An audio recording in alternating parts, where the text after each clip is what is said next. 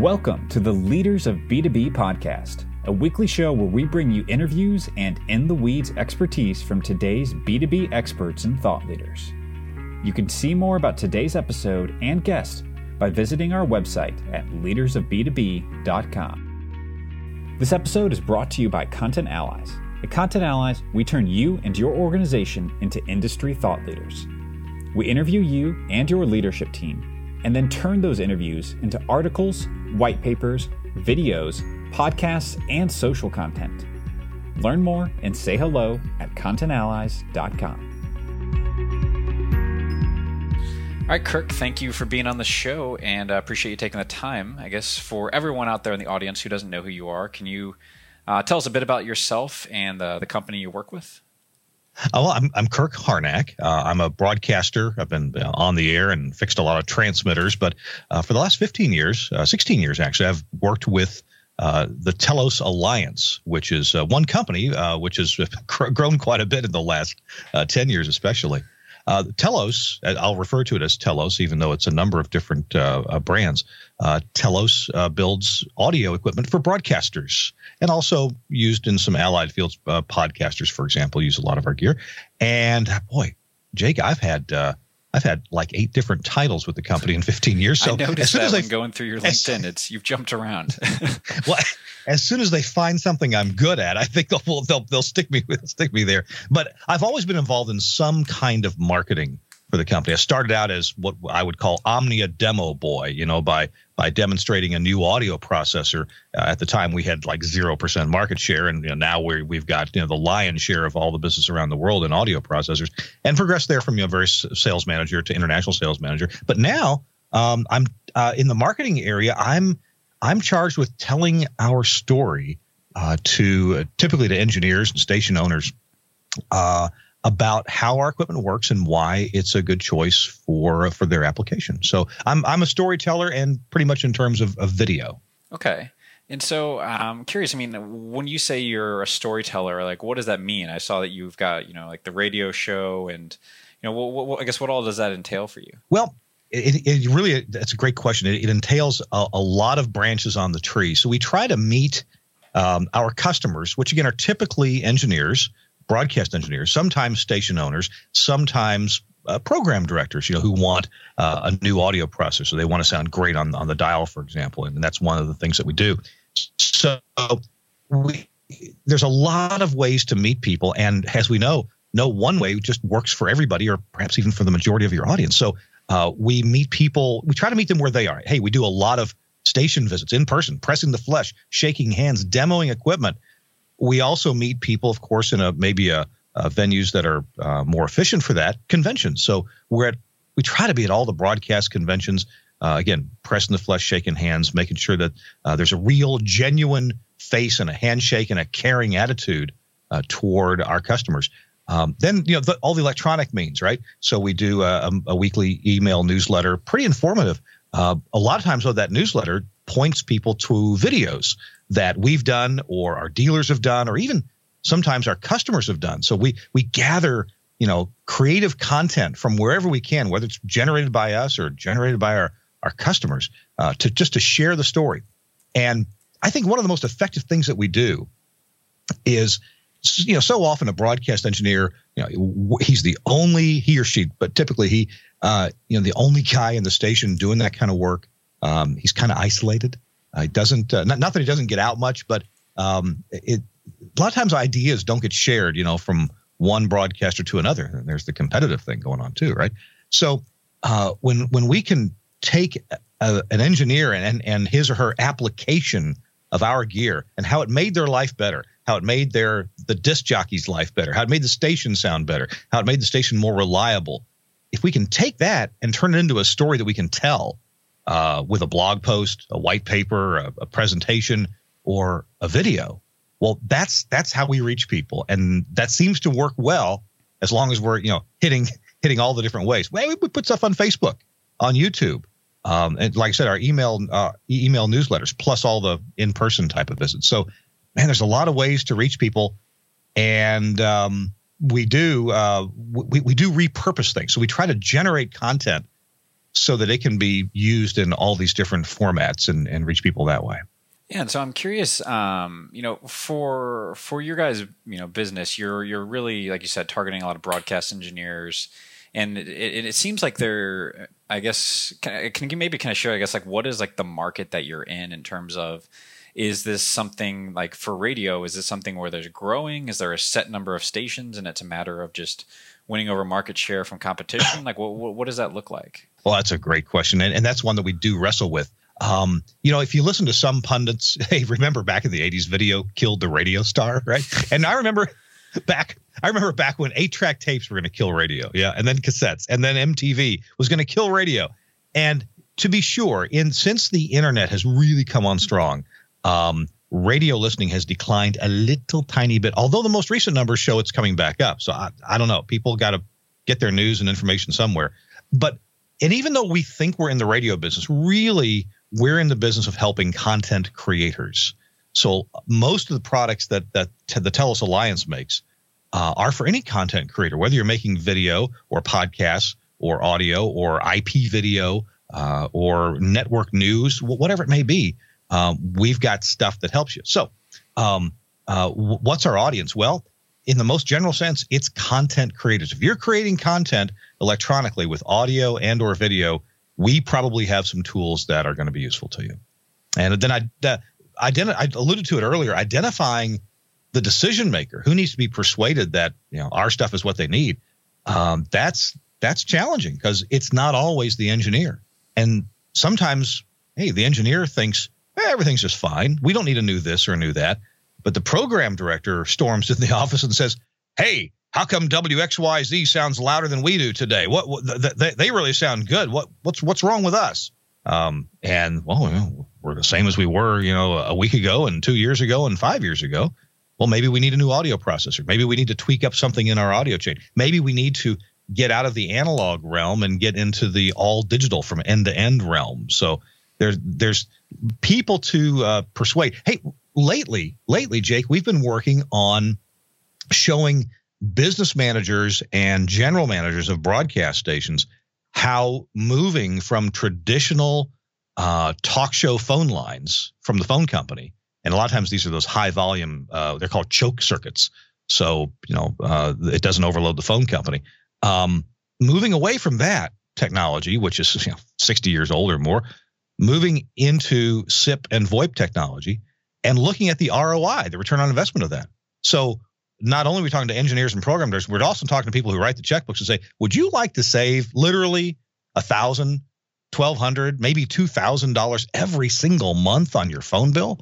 Well, we can show you how to do that. And and so that's yeah, that's that's another person we've got to reach with our story.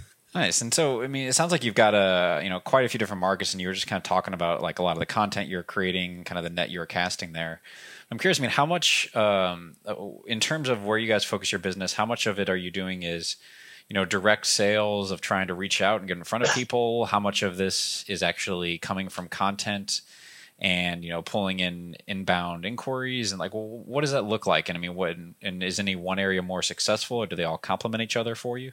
That's a good question, and and and something that another something that we wrestle with because the way our company works, we we don't sell much of anything direct to the end user. We work through a network of dealers, and that's both a, a traditional thing and and um, even though we've tried to dabble in selling direct, um, it, it, most broadcasters go through their local dealer. Hey, there, there's language uh, issues in you know in in lots of countries.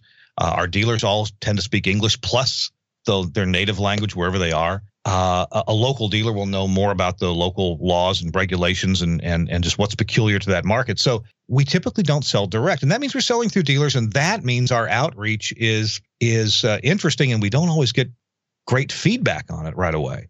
We can't we can't do a campaign and immediately measure its effectiveness.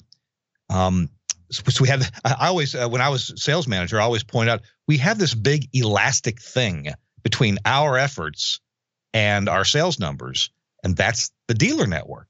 Now, one thing we can do is we, we market to our dealers uh, almost as much as we market to end users. So we want to persuade dealers, hey, this is the new great thing. Here's the marketing message about it. You may want to tweak it for your market. Uh, can we produce anything that would help you in particular? So, for example, a, a lot of our videos uh, have multi languages in the uh, in the in the um, um, uh, captions. So when we do a new product video, something that's going to be watched around the world, we try to do it. I mean, in in Arabic and and French and German and uh, Spanish, of course, and uh, we even have some with Chinese subtitles. So uh, um, th- that that bit of elasticity, the dealer network, does make it difficult to measure stuff.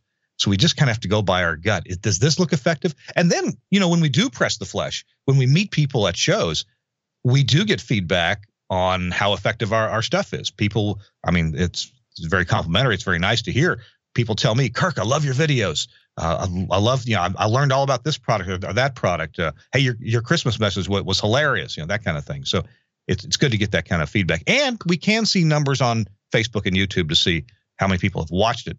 Whether those turn into sales, eh, we don't always know right away, but we do what feels right. Yeah, that seems like a, a challenging thing to measure from from your end of just yeah, like you said, having that whole elastic thing in the middle of the dealer, and so I mean, for you, uh, I guess like running sales and marketing. I mean, like what metrics are you even measuring? Like, how are you evaluating success or growth, or you know, what kind of me- uh, numbers are you guys consistently looking at? You know, we, we do. Um, I know that we use HubSpot, and there's another uh, service or two that our social media experts uh, use. So we we get you know all the information on click throughs and things like that from social media. That helps tell us the interest level, certainly of what we're putting out there, but we don't we don't see how that relates directly to sales. We we can't see that directly. We have to we have to just proxy that through. Okay, well, uh, you know, six months, nine months, a year, two years later. Hey, I just ran into a customer, great friend, and he he uses a number of our products, but there's one product line that he has staunchly uh, not used ever, and uh, we've been marketing you know, I know he's seen our marketing for that product line for years now. And after hearing and seeing our company CEO talk about the future of this product line, this friend of mine, this broadcast engineer said, you know what? I'm switching. I'm finally convinced I'm switching because the product I've been using doesn't have a forward vision like you guys do. And he says, and I'll and I'll learn it because there's a big learning curve with this product. He says, I'll learn how to use it. I'll I'll end up forgetting you know the way that the other guys worked. I'll find out how your product works, and I am definitely switching to it. It took years, uh, um, and persuading someone, you know, against their will, uh, a bit that that that takes something. So uh, I'm I'm glad that happened, and I don't know what. Well, I I do know the last the straw that broke his camel's back was um, hearing our CEO talk at a convention. Yes, That's incredible. So it seems like for what you're saying is that uh, the sales for you are they're not the most straightforward. It seems like a lot of layers of things building on top of it. And that so it seems like very difficult for you guys really to measure any specific efforts. I mean that that or how things are necessarily working. And I guess so. I mean, with that, I mean, how do you how do you then decide where you're going to put your marketing efforts? Are you guys just kind of throwing stuff against a wall and just trying to see how things work and just try to evaluate based off of your gut? Or how, how do you make decisions on where to put your your marketing dollars or your energy? Boy um, a few years ago we took a very interesting decision um, that uh, uh, a few people have had second thoughts about. We're, we're uh, and, and well that decision was we're going to stop all of our industry print advertising. And we're going to take that money which was pretty significant and put that into um, not just social media, but put that into an idea uh, based on that book called Youtility, Y O U Utility. And I'm sorry, I forget the author's name. You probably know it. I, have got a copy of it on, on the shelf over here somewhere. And the idea being that we're going to quit beating our chest, bragging about ourselves, but instead we're going to provide contents, tips and tricks and ideas and thoughts and future visions for our customers. And yeah, it's going to have our branding name on there somewhere. People are going to know it comes from Telos. But we're going to bring you stuff that's really useful to your life. You know, an ad, well, an ad may be useful, but a lot of folks just look at it as an ad. I'm being marketed to, and you know, some subconscious defensive shields go up every time you see an ad or read an ad or hear an ad. So we decided to move into this utility realm. I thought it was exactly the right way to go. Uh, we've gotten a little bit of feedback that has told us, well, maybe we do need to be in print ads a bit. Uh, one of our competitors, when we got out of the print ad business, um, one of our competitors just just took over. And so there's some industry magazines that absolutely look like they're owned by our competitor. We decided to put some money back into some print advertising. Um, I'm not sure if we were guilted into that, if we if we feel it's effective. If some customer said, "Are you guys still around? I don't see you in X magazine anymore." Uh, so there is that. You know, one of our one of our biggest expenses, and it's huge, is going to the big national convention, the the NAB, National Association of Broadcasters convention in Las Vegas. It's every April. And every broadcast equipment company that's anybody, and, and, another new media too, shows up there. I mean, everything from satellite trucks to 360 degree, you know, spherical cameras to uh, you know, web tools to broadcast you know, audio consoles, antennas, towers, everything. It's all there. Drones, drones are huge there. Well, um, we have thought so much about what if we just didn't show up one year? What if our booth was simply some pretty girls handing out tickets to go to a hospitality booth of ours somewhere else? You know, what if we could save a half million dollars and not go? And you know, man, it's it's so tempting, and yet we just feel like, ah, can't do that because then, well, what happened to Telos? Are they still in business? So it, it's it's almost a fear thing that that that drives that one of our hugest expenses.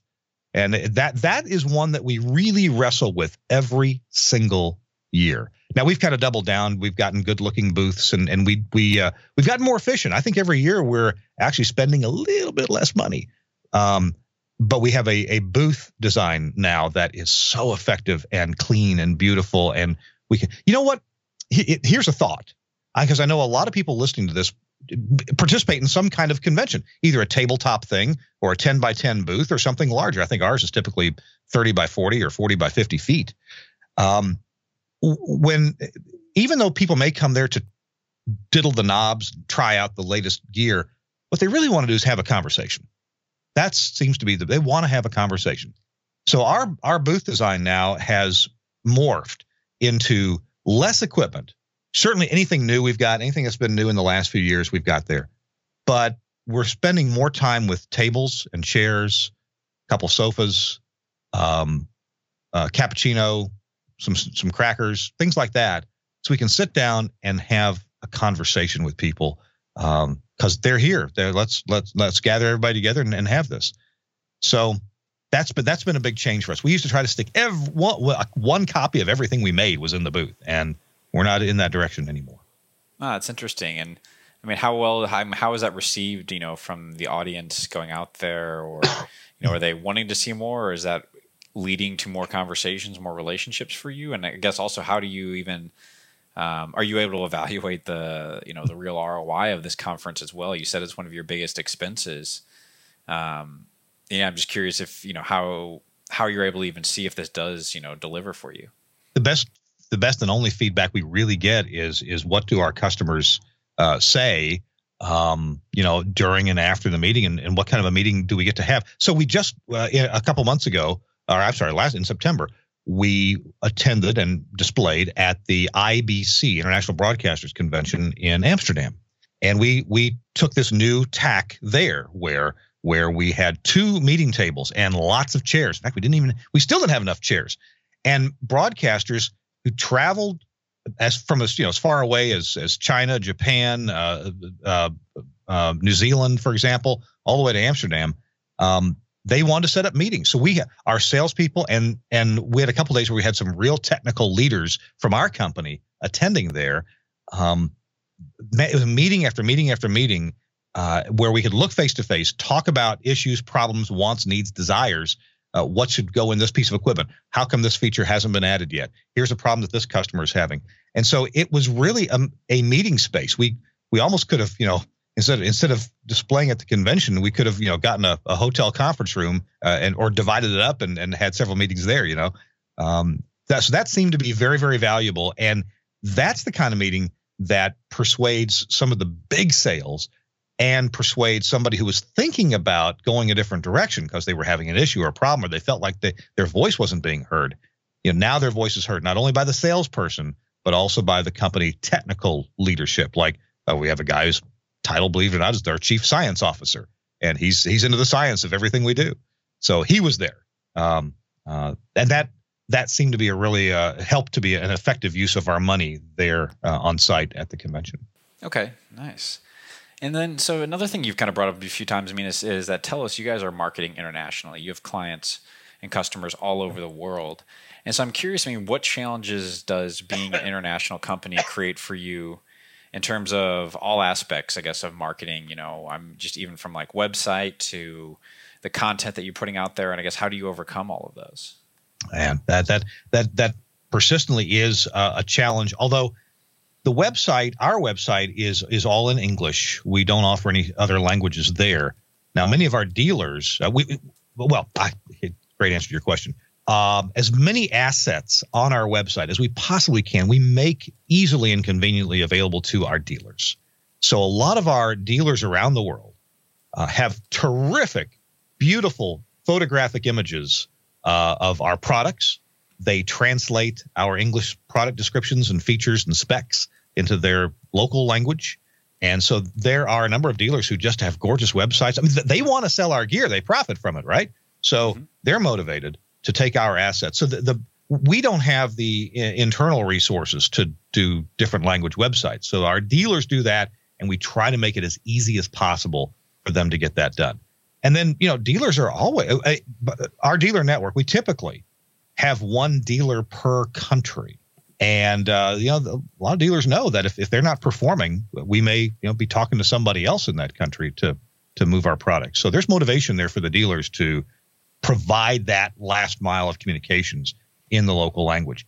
Um, our, our our dealer in, in, in China, they've uh, they've done a lot of uh, translating of, of videos and and putting uh, and and brochures and all that kind of stuff. Uh, we have a dealer that's actually in Miami who serves a lot of Latin American countries, and they have their own video department. They take ideas that we do, and they make their own videos uh, about our products in Spanish, and it's it's a, that's a great outreach. Sometimes we they're so good. The videos looks even though I don't understand the Spanish being spoken, uh, the videos are so good. We put them we we regurgitate those on our website or on our YouTube channel or put them on Facebook because it's it's fun. It's fun to watch somebody speaking excitedly about our products in a different language. I think I know what he's saying, but I'm not sure. That's awesome. That's uh, that's incredible that you've you know it, that's a great system you guys have where you don't have to do all the international marketing and the dealers kind of handle that for you. That seems like a, a great setup to have. That probably lowers your guys' costs quite a bit. So, yeah, and now we, remember we we give up a percentage, and it is I, am not at liberty to say what the percentage is, but it's a significant percentage that we, you know, of a discount that the dealer gets. If we sold direct, right, we wouldn't we wouldn't lose that that that uh, percentage that we have to discount to the dealers. Um, but what do we get in return for that? Well, we we get that all that local marketing, and a lot of times, you know, I know a lot of times, uh, not that we forget about that, but we don't really take that as as strong as we should until we really start thinking about, oh gosh, what are we going to lose if we if we market directly? So our, our dealer network's in good shape, and uh, and and we're not getting rid of uh, of any of them unless they're not performing. Yeah, that makes sense. That's um, that's an awesome structure you have. And so I'm curious. Also, you know, uh, you've talked about a bunch of the things that have worked really well for you. Um, actually, one of the things curious to hear on you. You said you you said you started the radio show. I think it was uh, this week in radio technology um, that you've been a host of. And so I'm curious. You know um, how that panned out for you or how like how that has worked out or you know just w- what that kind of strategy has been like and how successful that's been for you?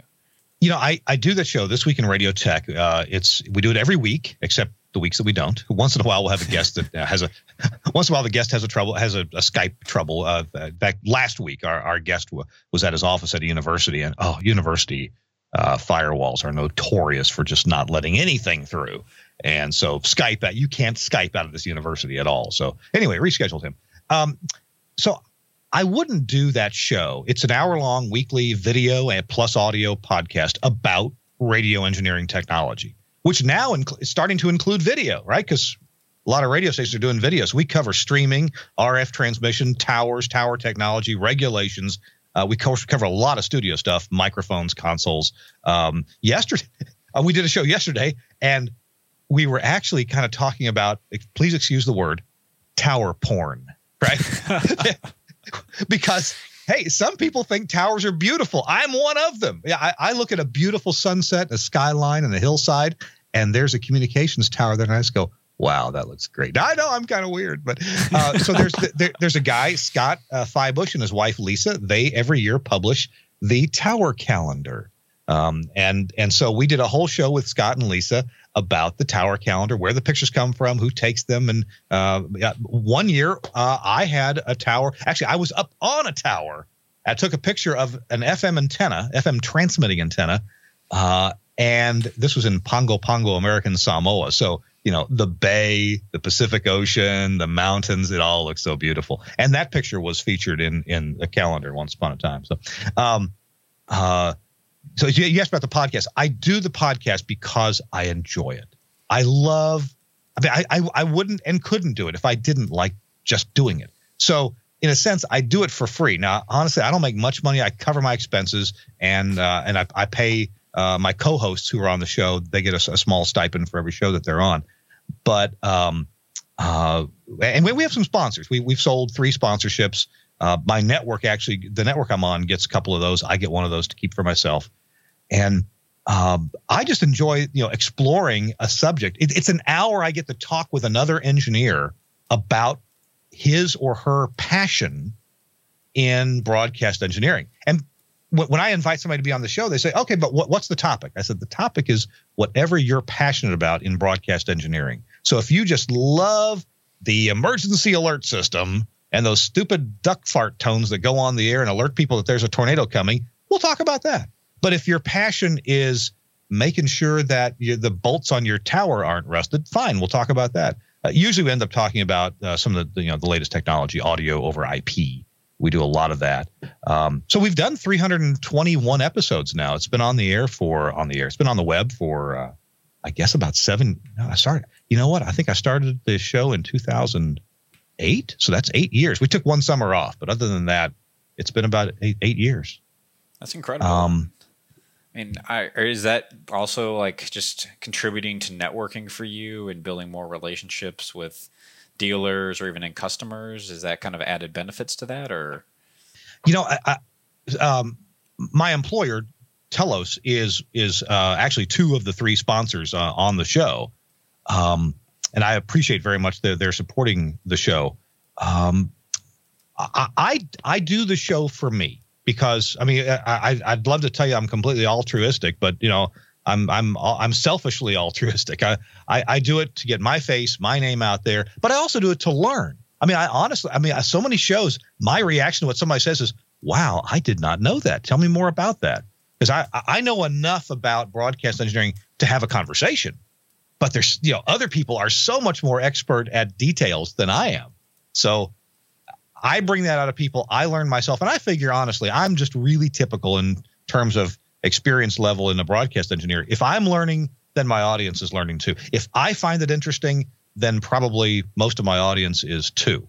And so I, I you know, try not to bloviate. I'm sure some people think I am, but uh, um, that's uh, it, I I do the show for me and hope that everybody likes it. How about that? Ah, it's a good approach. I mean, it's a similar mentality that I've always had with podcasting as well. Is uh, you know, if I'm interested and I'm learning things from it, then I'm assuming that the audience is as well. So it's kind of an added benefit, but there's always those you know kind of selfish benefits that come from it as well. So, um, okay, so I'm curious also, you know, just for you, like, what does a day like in your shoes look like? You know, what is it? that you're typically doing? Are you managing kind of different aspects of the marketing? Like, what does a typical day in your shoes look like? Boy, uh, it, it has changed. Like I said, I've, I've had eight different titles at the Telos Alliance, so eight different job responsibilities. In in my current job, um, I have I have no direct reports, so I have no employees that report to me.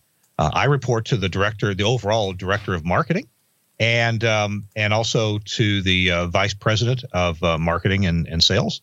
So we discuss the priorities. Uh, to answer your question, most of my day is coming up with content that I find uh, helpful. If it's again, if it's helpful to me, it's probably helpful to others. So that's most of the content that I come up with. Um, I right now I'm working on a return on investment, an ROI story for uh, one of our telephony products. So um, my day consists of researching, writing, sometimes being in front of a camera and doing video stories. Um, sometimes going out in the field, like uh, I'm going to do a video version of this ROI paper, and so I'm thinking of venues. Where should I go to uh, to shoot some video? Should I stand in front of a bank?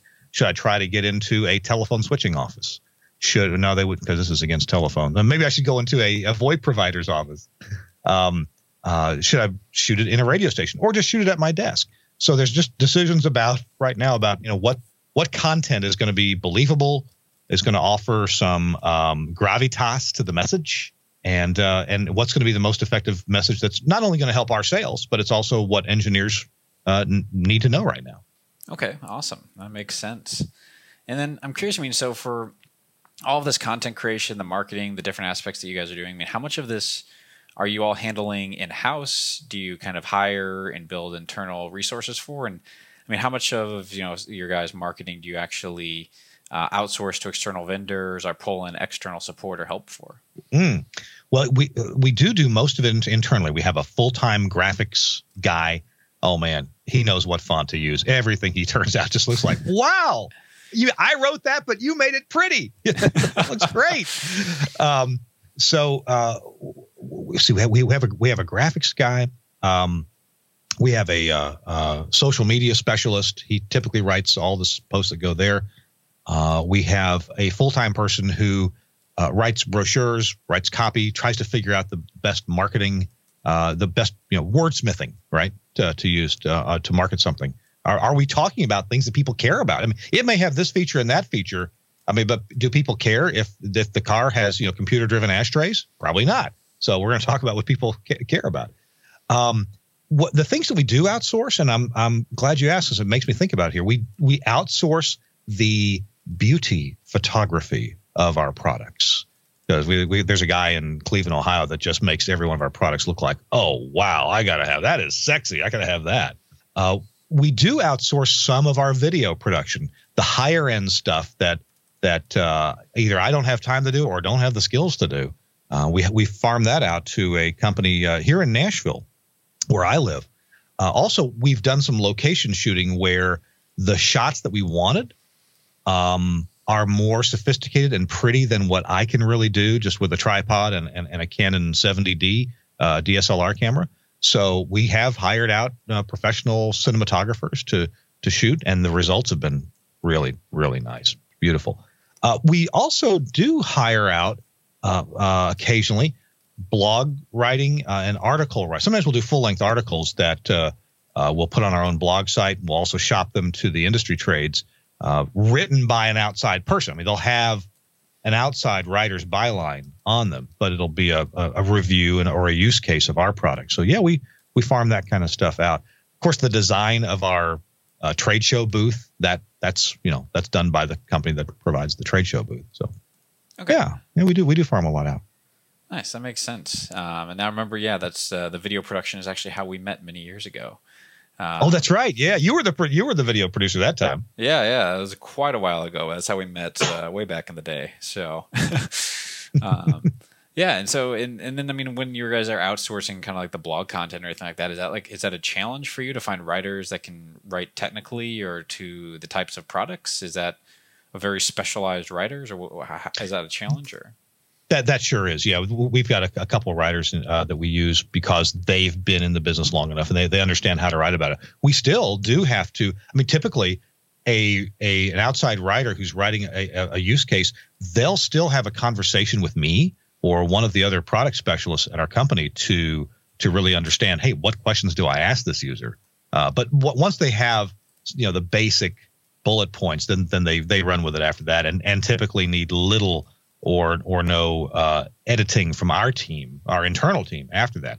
You know, we've got a few customers who are just fantastic at um, uh, at writing articles uh, as well. I'll drop a name here. Uh, Leo Laporte at the Twit.tv network is one of our customers. He's got a, a phone system that he uses to do his weekend uh, uh, the Tech Guy show. And we asked him, "Can you write a little blurb about how you like your phone system?" For putting callers on the air. Man, he wrote a beautiful article because he gets it. He, he gets all, all the tech stuff. That's kind of the best stuff. Uh, articles written by your customers. That's uh, can't ask for anything better. awesome. Um, cool. So then, I guess you know what is on the horizon for Telos. I mean, you guys seem to be growing, gaining more market share pretty rapidly. It sounds like, and just made leaps and bounds since you joined. Um, I mean, what is on the horizon, and what's your your plans for growth in the future? Well, our CEO really talked about this at a recent convention, and uh, I think we're going to find more and more uh, our company doing things that are in the cloud. Whether or not you you particularly like that uh, that expression, really just means somebody else's computer. Uh, but so, for example, it's it's coming the the day when a broadcaster says, you know what. I, I may not need all this equipment in my office. I can actually build a radio station in the cloud. I can have my music library there. I can actually interact live with the assets that are in the cloud. I can actually bring in network newscasts every hour uh, uh, you know, into my automation system or my playout system that lives in the cloud. I can actually take phone calls from callers who are calling a you know a seven or ten digit number, but I'm answering them by clicking a button on a web interface that they're actually getting answered in the cloud. So uh, and, and then hey, if you're streaming anyway, you well you're you're already there at some data center, right? To, to put put your stream out. And if you want to send that audio to your transmitter site, uh, you know we have more and more ways of doing that that are absolutely pristine quality. We're not talking MP3 here. We're talking about really pristine bit for bit quality uh, that shows up at your transmitter site to put your traditional, you know, terrestrial signal on AM or FM or whatever it may be. So uh, th- there's technologies coming down the road that will just look more and more cloud based, and we're already doing this with with BBC, for example. Uh, BBC is, has this huge project that they've been undertaking, where they're getting a lot of the equipment out of their small town stations uh, dotted all over uh, England, and moving that infrastructure into London. Now they still have live presenters in the small towns, and they still have microphones and they have audio consoles but those audio consoles are all connected to backends that are that are in in london. And it's all and it's all redundant you know and if if you know one place blows up or has a problem then they uh, they can go on the air by by redundant means. So i think we'll see a lot more of that and telos is right right in that mix. Uh, we we developed a lot of that technology that bbc is using. And uh, and cloud technology is is on the way too. So i think that's where we're going and so for you, I mean, how do you how do you have to share that story, or what challenges does that create for you, or what new things does Telos have to do as you kind of move toward that new direction? Boy, that, that's a question I guess you can't answer until you're there. We, uh, I, had a conversation with the the fellow who founded our company, Steve Church. Steve passed away about about three or four years ago, but um, um, we were we were talking at a convention one time, and, and Steve said, "Well, why are you posting these things on Facebook?" And I said, "Well, Steve, it's the it's the third largest country in the world, and I it just seems like a good place to be." Well, okay, I didn't know it was the third largest country in the world, if it was a country. So we, that that just what I mean by that is we do, we got to be where people are, where our audience is, and you know if that you know if if theater based movies made a resurgence, we'd be running you know advertisements or trailers at the beginning of movies, right? Like people like companies used to do uh, or maybe still do run run ads at, at the movie house. Uh, I don't know what it's going to look like. I just know that people want to be entertained and touched and receive good information without feel like they're feeling like they're being sold to. People people like to buy, but they they don't necessarily like to be sold. Yeah, that is uh that is a great nugget right there, and absolutely seems like you guys are really living that in everything you do and the way you're approaching the marketing and actually how you've got the whole company structured with dealers and everything where you just get to create useful content for everybody and it seems like that's that's been working out for you. That that well that is our goal and our mantra and, and uh, uh, I, I, do think it has worked out well for us. Again we anybody can beat their chest and tell you how great they are. We have the best this and the best that. Well fine. But how many times in our life have we heard that? And how many times do we disbelieve it or discount the rest of the message when it's overshadowed by buy the best this or that. So this notion of Youtility, Y-O-U utility, uh, it's all about giving your customer useful information that they can use and th- they know where it comes from. I mean, you almost don't have to put your logo on there, although we do. Uh, they, they, they, they appreciate, yeah, it, people don't, and also, you know, we know all about our products, right? But customers, people, they don't they don't care how much you know until they know how much you care. And that sounds trite, but it's so true. So, you know, we, we try to keep up with our customers' birthdays and how the kids doing. And, and uh, you, you, know, did, did your wife get out of the hospital? Luckily, our business is is not mass market. It's small enough to where we can have those conversations with our customers sometimes. And that that's got it. That's you know when we're when we're pressing the flesh or wishing somebody happy birthday on on Facebook, uh, I always think that's useful and, and helpful. Yeah, that's uh that's incredible. So Kirk, um, for everyone out there, if they want to just you know learn more about you or find out more about Telos online, where should they go to look? Well, the the Telos website is Telos Alliance. That's T E L O S Alliance dot com And so that's easy to find. Uh, we have products for you know lots of different things in radio and, and television audio too. Um, and so there's exciting. You know, by the way, if you, if you enjoy any of the Olympic coverage on NBC, all the audio that you hear is being touched by our gear. We do this this uh, surround sound mixing. If the venue where something's going on is happening, uh, and and they only had one mic there, well, you know, we were able to make that into believable surround sound. We do all kinds of things for sports broadcasting, things like that for television. If you ever hear a caller on a radio station um, calling into a talk show or making a request or whatever it may be, probably about an 85% chance they're they're talking through our gear, stuff that we invented. Um, uh, if you ever listen to a, uh, a web stream and guess what, the audio sounds good all the time instead of just some of the time, it's probably uh, going through through our gear. So that's that's that's a lot of what we do. So telosalliance.com. And then uh, me, uh, uh, I'm on you know LinkedIn and Facebook. Happy to make friends with with with folks and and um, uh, Kirk Harnack. I'm the only Kirk Harnack in the world. so uh, awesome. I'm I'm not hard I'm not hard to find. It's, it's funny when when uh, you, you, know it's a spammer when they said we've been trying to reach you. no, I'm not hard to get hold of. nice. Well, that's awesome. Uh, the only Kirk Harnack, and hey, I'm the only Jake Jorgovan. So uh, really, we share well, the hey, uniqueness. Yeah, yeah, we're in the club. Okay. Wouldn't that? Hey, wouldn't that be a great idea? A social club for people that have a name unique enough where they're the only one in the world. That's true. That is uh, that, be, that, would be good. I, there, there, there's something you and I should do right there. The the solo namers club, we'll call it. I like it. That's great. Yeah, yeah. SNC, Solo Solo Namers Club. Awesome. All right, Jake. Well, Kirk, thank you again for taking the time. This has been awesome. Learned a ton of valuable stuff, so I appreciate appreciate you taking the time to do the interview. It's been my pleasure too. Thanks for thanks for uh, reaching out to me, Jake, and uh, I hope your audience in, enjoys what we had to say. Thank you for listening, and we hope you enjoyed this episode. You can find links and show notes from today's episode at leadersofb2b.com.